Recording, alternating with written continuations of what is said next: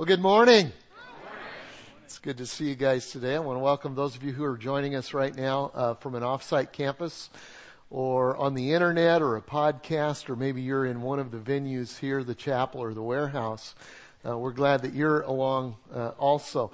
We're in a series we're calling Love Song. You know, I'm thinking about extending this series just so that we can play more love songs. I, I love the here at the here at the uh, Long Point campus, we just uh, rocked out on a little old school Beatles. You just can't beat that. And uh, you know, this, this, is not your grandma's church, right? We we said that last week. It's, it's great to see all of you guys. Um, series from Song of Solomon, and we're not tracking verse by verse through it because it uh, kind of doesn't lend itself to that. It's it's poetry. In fact, one of the guys last week told me, "Dude, I'm having a hard time really understanding what's going on in Song of Solomon." I said, "That's why you need to read it more often." Okay, so anyway, we're going. We're trying to read it during the week, uh, all eight chapters. Hopefully, some of you did that. Uh, we started the first week uh, talking about uh, a case for marriage. Why why even get married? And uh, that was kind of a message to both singles and, and uh, married couples. Last week, uh, how to build your marriage, basically to married couples. Hopefully, singles got something out of it. Uh, this week, I want to talk to singles, and hopefully, married couples will get a little something out of this too. And when I say talk to singles, I want to tell you we love you. I mean, I'm your pastor, love being your pastor. I really don't see like singles, married, you know, when I look at people, it's like we're all kind of one. You know what I mean? It seriously, uh, in the New Testament, it says that there's no male or female or, you know, there's no uh, kind of uh, racial things going on. This is a, the church is just a great place to be. That being said, today I want to try to address some issues that specifically are singles, and, and you know, singles aren't one size fit, fits all either. I have some friends in this church that are uh, they feel like that they are single for a season and it's good and it's right and not looking for anything else and God has them right where they want to be. And I think that's great. And uh, there are others that, man, they're just loving their life as a single, know that someday it'll probably be different. They'll probably be married, and that's great. I know some who are coming off of a divorces and they're really in a hard place, in a, in a hard time. I know some that are really lonely, that really want to be married, and it doesn't seem to be you know, that the right guy or girl is uh, on the horizon. And a series like this, marriage series, honestly, is real painful for you. And uh, I want to try to be sensitive to that. Um, I don't want to treat you, you know, differently or, you know, churches oftentimes just don't get it when it comes to singles. And I'm not saying we do, and I, I don't. There, you know, I blow it in a lot of ways. But I want you to, I want you to know I love you. And uh, I'm going to present some principles today that uh, you may or may not agree with. And remember, at Seacoast, you don't have to agree with me. You have a right to be wrong, right? Okay, so we know that up front. I'm probably not going to preach. This is not like a preachy message, three points and a nice ending. I'm going to talk to you, and I got ten things I want to say, so we'll have to get right through it. So I'm just going to kind of talk, and and uh, what what I want to do is is come at it from this point of view. Song of Solomon. You read that, and you go, where do you find somebody like her? Or where do you find a guy like him? I mean, where, what planet do they come off of? I mean, what, what incredible love, and they just say all the right things and all that. I don't know. I mean, it doesn't tell us much about where they came from. It's just a poem that talks about love. Uh, what I do know is that there are other places in the Bible that talk specifically about love relationships, and I want to take one of those today. In fact, I'm going to jump into Genesis 4, kind of circle Genesis 4. I'm not going to read the whole passage. Maybe you want to read it later. One of the cool things about this series is the um, conversations that are coming out of it, uh, which is awesome. That's probably as good as anything I'm teaching is the things that you're saying to one another. And hopefully this will spark some of those today. And you can go back and read Genesis 24. And you say, well, how does that fit with Song of Solomon? It does. It's, it, in fact, we're going to talk about it a little bit, but it's kind of like, it would be a prelude. If you were going to say, this passage probably should have been at the beginning, and you say, well, why wasn't it at the beginning? Because I like the TV show Lost. And you can kind of spring this way or that way or do whatever you want to. And I'm preaching, so it doesn't really matter, right? So, so we're going to do kind of a prelude this week on week number three. Genesis 24, it's a love story. It's a beautiful love story. Uh, but the, the, the choosing of a wife and the love relationship of Isaac and Rebecca. Now, let me talk to you a little bit about what went on there. The, uh, actually, the chapter before, uh, Isaac loses his mother, Sarah. She dies. Um, she's Abraham's wife. They have a wonderful love relationship. Devastating thing when one spouse dies. That's his mother. And chapter 24 begins with Abraham. It says he's exceedingly old, very old guy. And he wants to find a wife for his son, Isaac. It's his responsibility as a father to be involved in the process. Isaac is 40 years old and he needs a wife. And so Abraham gets his oldest servant. This guy's got to be a lifelong friend and they get together. I want you to think of uh, Walter Matthau and Jack Lemmon, uh, grumpy old men, okay, in a tent in the desert is what we've got here. And Abraham calls his servant over and he says, I got something really important. I need you to swear a covenant. Make a commitment with me. So come on over, put your hand underneath my thigh. I don't know what's up with that. I am really glad we don't do that today. We just put our hand up like this. But Abe says, this is really important. I need you to swear some. Come over and get your hand underneath my thigh. So he comes over and he does that. You got that picture. Abraham says, okay, Isaac needs a wife. And here's what, what I want you to swear to. I want you to help me find one. And I, you swear to me you will not get one of the Canaanite women that live around here. She's got to be in our clan, in our faith. Very, very important. Now we know looking back that one of the reasons was that Isaac and, and uh, his kids and grandkids and all that were going to be the lineage for Jesus. And God had a very definite plan for it. But Abraham says, I don't want them worshiping other gods. I want you to get, I want you to get a wife. I want you, you here's what I, want you to go back to our homeland. And I want it to be among our family. You gotta understand, that was okay back then. It's okay in Kentucky now, we know that. It was okay there, back then. So he says, I want you to go back to our homeland, and I want you to get, uh, I want you to get a wife from there, and a, a believing wife. And then the the the uh, servant says, "Well, what if I find a girl, but she doesn't want to come back here? Is it okay if I have Isaac move back there?" He said, "Get your hand back on over here. Put it underneath my thigh. You need to get. This is important." He said, I don't want that to happen. God has sworn that this is our land. He made a covenant with me. Our future is right here. You get one that'll come back here. If you, if, if you can't find one that'll come back here, I'll let you go of your oath. Uh, you don't have to do this. And so he says, okay, I'll go do that. And so he, him, and he, he has a posse that goes with him. He has actually 10 camels, uh, full of people that go. And he goes back and travels several days to the homeland. Now, when he gets there, he goes immediately to Starbucks. Okay, just trust me. Go read it. It's he goes to the well. Okay, and the well is like the Starbucks of the time. Every city has one or two or three of them, depending on size of the city. It's the third place. It's where they hang out. And at this particular time is when evidently the believing women went to the Starbucks because it says that Rebecca was there with the women, as was the habit at the time. And she happened to be a barista that day, I guess. And when the servant comes to the, to the well, he prays. he says, God, please help me today. Here's how I want a sign from you. Here's what I want it to be. When I find the right woman, I, uh, she has to be, first of all, from the family of Abraham. And secondly, she, she will serve me, but not only me, she will serve all of my camels and water everybody here and uh, and she'll be a woman of character and hospitality. Amen. And so, about that time, here comes Rebecca, and Rebecca says, uh, "Can I serve you?" Uh, and he says, "I'll have a tall, skinny caramel macchiato." And so she says, "Okay, how about some coffee for your camels?" And he goes, "Wow, this might be the one." And so she waters the camels, and after she gets done, he says, "Let me explain why I'm here." First of all, he gives her a ring for her nose. We do it on our finger now. Ladies, aren't you glad for that? Then it was in the nose. And some other gifts. And she says, he explains what he's there for, that he's been looking and she may be the one. About that time, her brother comes up and she tells her brother about this. Her brother says, bring him home. We got to check him out. So they bring him home and they feed him. And before he will eat anything, he says, I need to tell you what's going on. So the brother and the dad listen to the whole deal, get the whole story, and they say, God must be in this. How do you feel, Rebecca? She says, okay.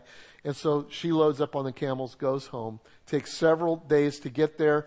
Isaac sees her and he is so smitten. The last verse says, he loved her deeply, deeply, deeply, deeply. And it begins a wonderful, wonderful love story. Now, what I want to do is I want to talk about how do you find the love of your life?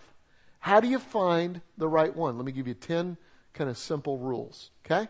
Rule number one Thou shalt know the difference between dating and courtship. Okay? Thou shalt know the difference between dating and courtship. How many of you have ever been on a date? Raise your hand real quick. Okay, come on, come on. It's not a trick. Raise your hand. How of you been on a date? All right, good. It is kind of a trick.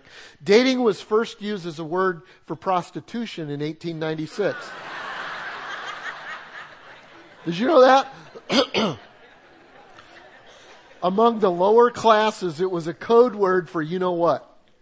Just a little history for you. Now it's progressed a little bit. Here's what I know about dating. First of all, dating is privately overseen by the couple.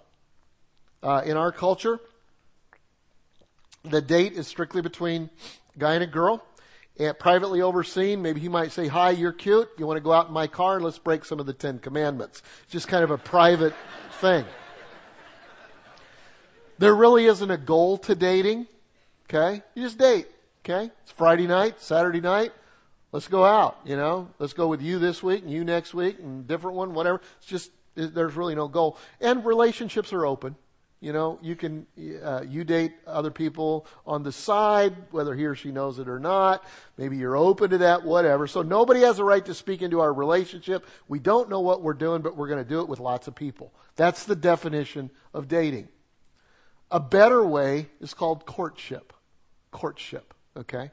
Courtship is not a private deal. It's kind of, it welcomes the involvement of friends and family.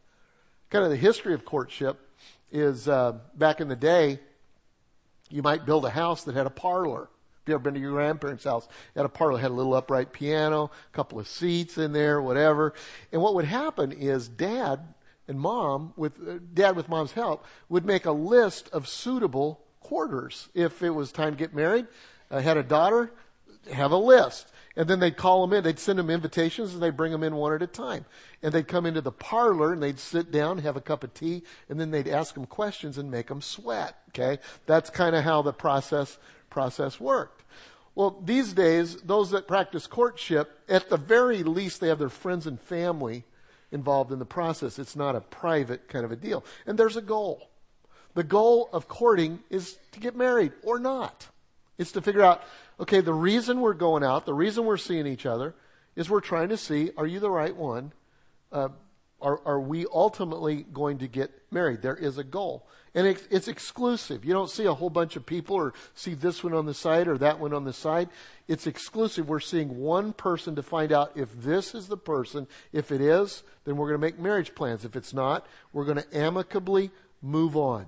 So, um, thou shalt know the difference between dating and courtship. Number two, if you're going to find the right person, thou shalt not pursue a non believer. Thou shalt not pursue a non believer. This is a big deal for Abraham. Get your hand underneath my thigh on this one, buddy. He says, Don't be going and finding one who is outside of the faith. It was a big deal. It's, this is not popular. Anytime I teach this type of thing, it's like, come on, Greg. I mean, you're cutting off a big portion of the, the possible candidates. You know what? It was a big deal in the New Testament too. In Galatia, or in 1 Corinthians, 2 Corinthians chapter 6 and verse 14, it says, do not be yoked together with unbelievers. For what do righteousness and wickedness have in common? What fellowship can light have with darkness? And it's crucial. Why? Well, you know, God has his reasons and I don't have to be his lawyer. But the deal is this. I've seen so many couples over the years. And usually, honestly, it's the female that's the believer and the, and the male that's not. And um, they didn't they didn't court long enough to figure that out. Maybe it wasn't even an issue, or maybe he pretended. That's why we say, you know, you ought to go through a whole season together in the courting process. Uh, summer, fall, winter, spring. Because it's easy to kind of pretend to be something for a few months, but for a full year, that whole facade falls apart and you figure out you guys are kind of sailing at the same level. Uh, but to have, especially a female who will say, you know, the person I love doesn't cherish the same thing I do. And it's difficult. It's a challenge. Now, if you're in that situation, I'm not saying use that as an excuse to separate or divorce because it's not right. What you need to do is you need to just live Jesus before your spouse serve them and let them see that uh, He's making a difference uh, in your life. But you know what? If you're not married, don't look there. Don't go there. You say, okay, all right, maybe I'll win him to the Lord. That's called missionary dating. She's hot. She should be a Christian. I'm going to date her. no, no. In fact, if they do become a believer, be their friend.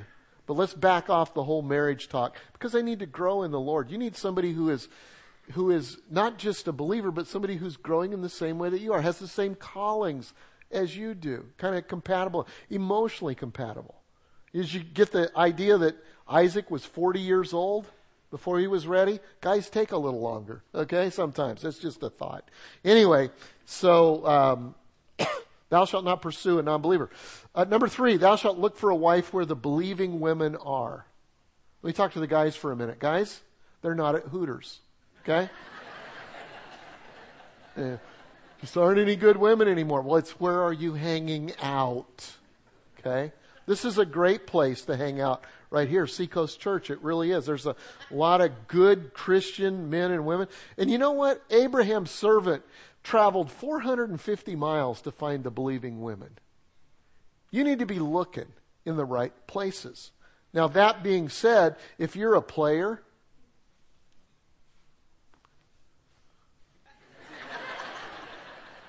the brothers are, are watching for you. If you're just here kind of playing, you know, and you're just a trail of broken hearts or whatever, uh, it, it does my heart great good to sniff you out and snuff you out. Okay? Just leave. All right? Because that's not what we're about. Not at all. Uh, this ought to be a, a safe community. And I know that as large as it is, there are times that uh, people with bad motives and wrong motives uh, uh come through. But look for a, a, a wife uh, where the believing women are.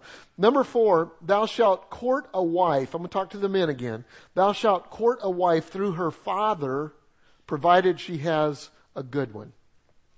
See, one of daddy's roles are as a protector. We played defense.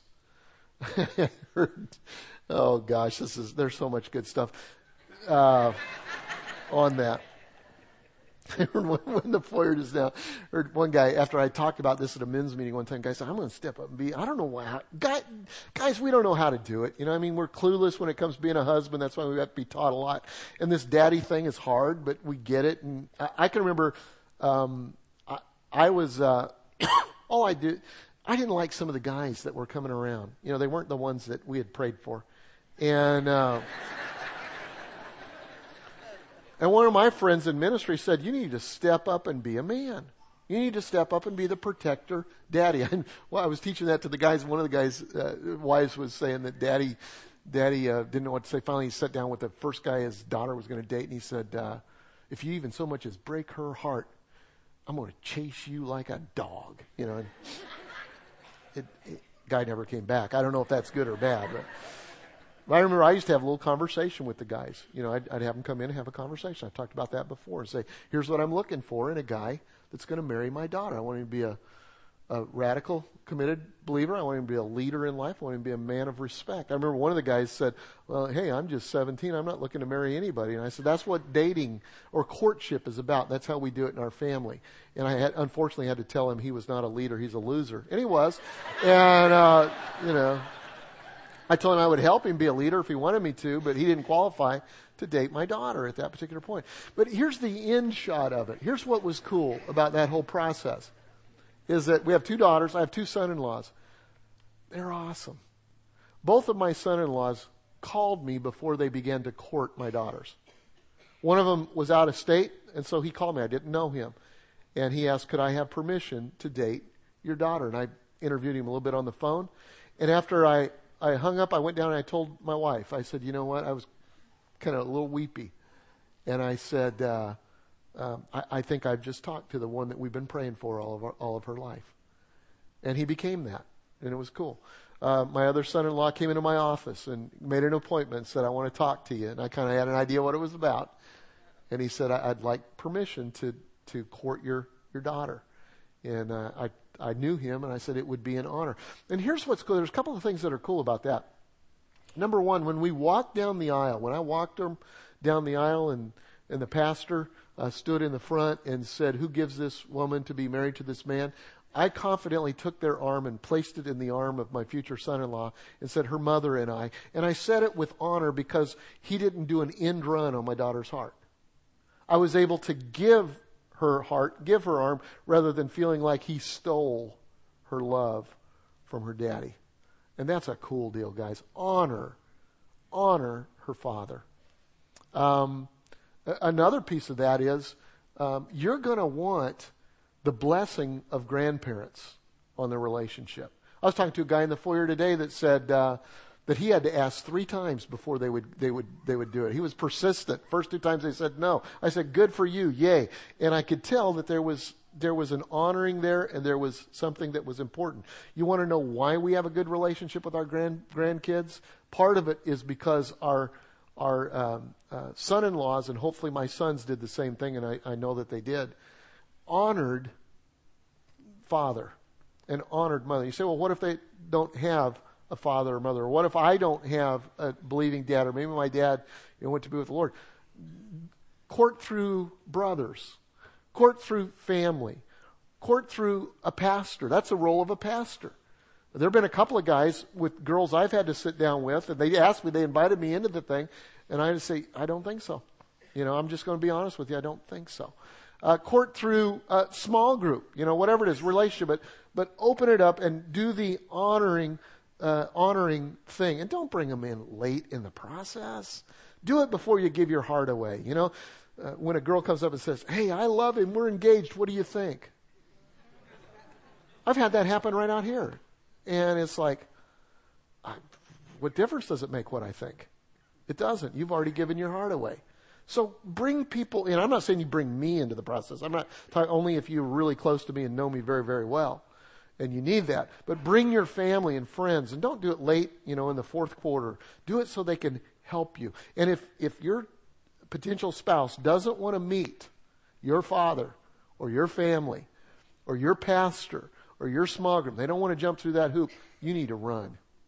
That is a red light going off that says this is not the right one or this certainly isn't the right time. Okay? Number five, uh, let me quickly. Thou shalt only pursue a woman who will make a godly wife and mother. I want to be careful about this, but I feel strongly about it. There are women who are great for a weekend, but bad for a legacy. Do you know what I'm talking about? I went to a football game recently. And, uh, and there was a guy that came in, row in front of us, and he, he, he brought this girl, and she was attractive, uh, sleazy looking, to be honest with you. Some people would call it hot. Uh, dress way too short and way too short. And she's drunk, you know, tailgated on the way in, and she's drunk. And she's like, you know, party animal, you know. And, and at first he's kind of digging that and she's kind of all over him. But after a while, she's flirting with every guy. In fact, she, I, I watched her give her phone number to a guy two rows back. And so I watch the guy that she comes in with, and he's just getting more and more irritated, more and more irritated. Finally, he says, Let's leave, let's go. And he's going to take her home. And she won't go. And so he leaves her there, which I think in that case was the right choice. And she just moved from guy to guy to guy. And I'm thinking, you know, he thought she was hot. And that's not the kind of girl that, you know, you look at her and you go, Do I want my daughters to be like that? I thought, That's somebody's daughter. She's an alcoholic already as a college student. Is that what I want my daughters to be like? Is that what I want my, is, is that the kind of mother that I want for my kids and grandma for my grandkids? See, um, a fool thinks about the weekend. A wise man thinks about the fifth generation. And so, and so it, only pursue women that will make a godly wife and mother. Number six, thou shalt be in one relationship at a time. Can I tell you? I'm, I'm going to go Greg on you just for a minute, okay? Stupidest television show on TV ever in the history of mankind The Bachelor. Okay? There are some females in my re- realm of living that like it, and I'm praying for them. 26 women competing for the love of a jerk. hey, let's get in a hot tub together and see if we're compatible. I want to throw up. Which 25 will have their hearts broken? And who will end up on medication and in therapy as damaged goods as a result of this stupidity? Have I made myself clear? One at a time meet them, get to know them, see if it works out. Some of you, I've already mentioned players, some of you girls, guys, you go to multiple churches. Now I understand that to some degree, you know, trying to, but don't go chasing. But you go to multiple church, you're in multiple groups, you got multiple names on your phone, you're dating all over the place. Cool it. You are not going to find, you're going to find heartaches what you're going to find. If, if you want it blessed God's way, you do it God's way. Okay? One at a time, one relationship at a time. Uh, see, the servant doesn't set up a competition to marry the rich guy. Okay, with with uh, Rebecca, uh, he prayerfully brings home one woman, and you need to be in one relationship at a time, and that's it. Number seven, thou shalt have no sexual contact until the appropriate time. You know, we talk about dating. These days, college, some in high school, there's no time for dating. No reason for dating. It's just a hookup culture. And what you find is that Isaac and Rebecca are not hooking up. Okay? They're not hooking up. If you read um, Song of Solomon this week, you read uh, several times it said, here's one of them in Song of Solomon 8 4, the young woman says this Young women of Jerusalem, swear to me that you will not awaken love or arouse love before its proper time. Don't arouse love. It's talking about the private um, expression of love. There is a public expression and there is a private expression. And the private expression is not to be aroused until when? Until marriage. And then last week we said, make up for lost time, you know. But, glad you got that. You shouldn't be making out. You shouldn't be groping and touching. Why? Because their body belongs to the Lord, number one. Number two, if this doesn't work out, that may be somebody else's husband or somebody else's wife. Okay? You're causing all kinds of issues. Now, that being said, I know it's hard. This is a difficult issue because you love somebody. And let's say that you've been in a relationship with them for a while and you're going to get married soon and gosh, you know, it's hard because your body's crying out for the private expression of love. How do you handle that? In fact, I've gotten several questions uh, this week, and uh, the Q and A session is going to be very interesting. Can I tell you? We're going to have a Q and A at the end of this thing. It's not going to be PG-13. It's R. I'm warning you already. You guys are perverted. I'm going to have to answer your questions. We'll, we'll, we'll answer in, some of you are perverted, but some of you just want to know. Okay, so uh, that's all right. But this one, how far should we go? I've been asked that several, several times, both personally and, and that's a great question because it's hard. It's coming from a, a place. So let me talk about that just for a minute. Frankly, when President Clinton, in reference to an alleged affair with a White House intern, boldly declared, I did not have sex with that woman, he redefined sex for a whole generation. He really did. Illicit, illicit sex was now defined very narrowly and very strictly as vaginal intercourse. And anything else doesn't count. Um, there have been several um, kind of uh, purity programs or chastity programs or whatever. Uh, one of them is True Love Waits. Some of you have heard of True Love Waits, started by the Baptist in 1993. And basically, it's a great program. And basically, what happens is you get young adults, high school kids, college, whatever, uh, middle school, who come to a rally. There's preaching and teaching, and there's a lot of great music. And then at the end, they make a commitment to purity, purity, until the day that they're married. Uh, University of Northern Kentucky in 2003 did a study, and they found that um, you know, several obviously broke the commitment, but of those who, who said, I did not break the commitment, I did not break the commitment, of those that said, I did not break the commitment, I was pure till the day I was married, I retained my virginity.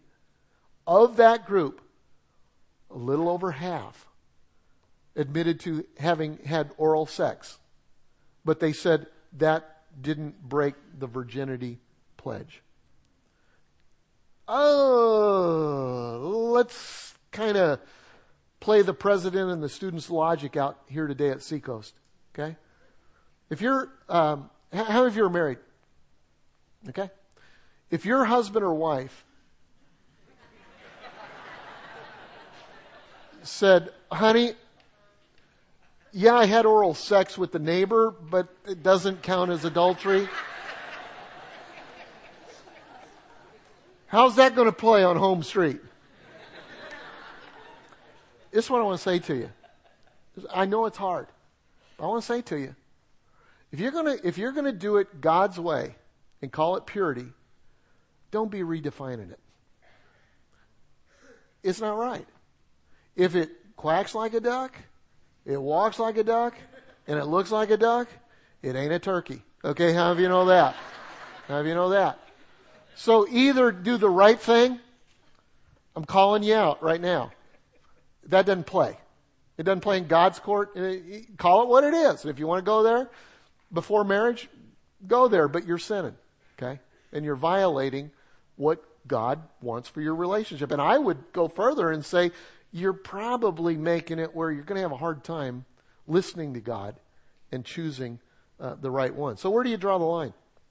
Lauren Winner great book, Real Sex, The Naked Truth About Chastity. Just write down Real Sex and you can Amazon that one, it, it, unless your work has a, a thing that says you can't go there. But anyway, great book. I tried to get Lauren to come and teach this herself, and she was booked up right now. But uh, great book because she's a single that struggles with all the issues. It's not like you know pie in the sky, everything's wonderful. She's real, real life struggles with this and trying to serve God in this way. Uh, she attended uh, University of Virginia, and uh, I haven't been there, but I guess there is you know a place that you can take romantic walks around the campus, and you can kind of at sunset go up on the rotunda, and it's just kind of a neat place for lovers to go. And she said that she asked her um, her pastor, campus pastor there, how far do you go? I mean, we're struggling with this whole thing. And he said, here's a rule of thumb. Don't do anything sexual that you wouldn't be comfortable doing on the steps of the rotunda. And she said, well, that makes sense. So they went up that night to the rotunda and they started to kiss. That was great. They were comfortable with that. Long, passionate kiss. They were comfortable with that. Groping? Mm, not so much. Taking their clothes off right there? Yeah, I don't think that's what we're going to do.